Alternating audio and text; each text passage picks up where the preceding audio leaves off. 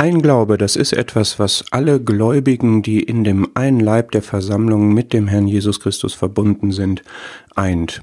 Und auch hier, es kann sein, dass jemand sich zu dem christlichen Glauben bekennt, ihn aber in Wirklichkeit gar nicht hat, weil er nie zum Glauben gekommen ist, weil er sich nie zu Gott, zu dem Herrn Jesus bekehrt hat.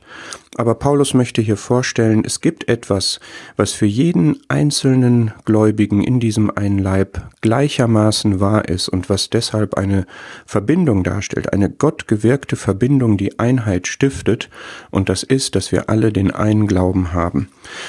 Der Glaube hat zwei Aspekte. Einmal, ich habe geglaubt, ich glaube, meine persönliche Seite, die subjektive Seite sozusagen, dass ich Gott vertraut habe, mich Gott anvertraut habe, an den Herrn Jesus geglaubt habe. Die andere Seite ist das, was ich geglaubt habe, sozusagen die objektive Seite, das Glaubensgut, der Glaubensinhalt.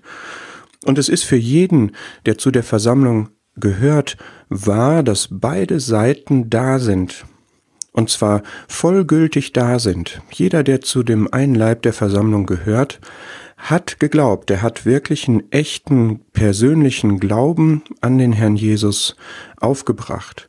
Und er hat das Richtige, das Wahre geglaubt, sonst würde er nicht zur Versammlung gehören. Und diesen echten, wahren und richtigen Glauben, den hat jeder, der dazugehört, der verbindet uns, das eint uns. Und es ist sicherlich wichtig, diese Perspektive zu haben, denn gerade bei dem Glauben gibt es so viele Unterschiede. Wir glauben unterschiedliches. Wir haben Differenzen. Wir haben sogar Streit in verschiedenen Meinungen über das, was die Bibel sagt, was Gott von sich offenbart hat. Wir haben auch unterschiedliche persönliche Glaubenszugänge, wir haben unterschiedlich intensiven, starken Glauben, da gibt es viele Unterschiede, aber doch richtet Gott, der Heilige Geist, hier durch Paulus den Blick auf das, was uns verbindet und was uns eint.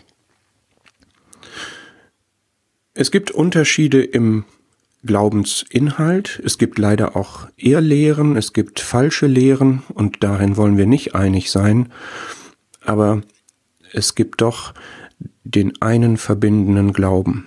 Und es gibt unterschiedliche Glaubensniveaus, wenn wir diesen Begriff da verwenden wollen, aber doch ist der von Gott gewirkte Glaube in jedem Gläubigen derselbe, derselbe Gott gewirkte Glaube, ob in einem Glaubensmann, wie wir sagen, wie Georg Müller oder in dir und mir es ist das, was Gott gewirkt hat. Und da uns dieser eine Glaube verbindet, haben wir alle, wie Kapitel 3, Vers 12 sagt, gleichermaßen den Zugang durch den Glauben zu Gott. Und Christus wohnt auch durch den Glauben in jedem einzelnen von uns. Das ist unsere Wurzel, unsere Grundlage, unser Fundament der Liebe, die wir durch den Glauben an den Herrn Jesus haben. Und Paulus zeigt in Kapitel 1, Vers 15, wie das sich auswirkt, wenn man diese Sicht auf die Gläubigen in ihrer Einheit des Glaubens hat. Er hatte von den Ephesern gehört, dass sie Glauben an den Herrn Jesus hatten. Dieser Glaube war in ihnen. Den sah man, den bemerkte man und er hatte davon gehört. Und dieser Glaube hat sich in ihnen gezeigt, in Liebe, die sie zu allen Heiligen, also zu allen Gläubigen hatten. Glaube wirkt sich aus in Liebe. Und die Liebe richtet sich unterschiedslos an alle Heiligen, an alle Gläubigen.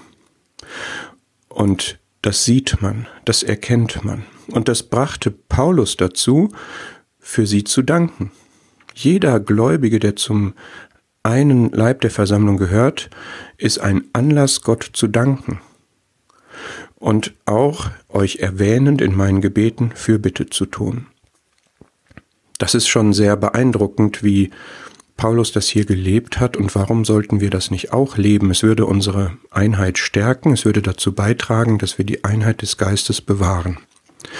Und auch zu den Unterschieden hat Paulus etwas zu sagen. In diesem Kapitel 4 hier in Vers 13, er stellt dort nämlich als Ziel vor, dass wir alle hingelangen zu der Einheit des Glaubens und der Erkenntnis des Sohnes Gottes.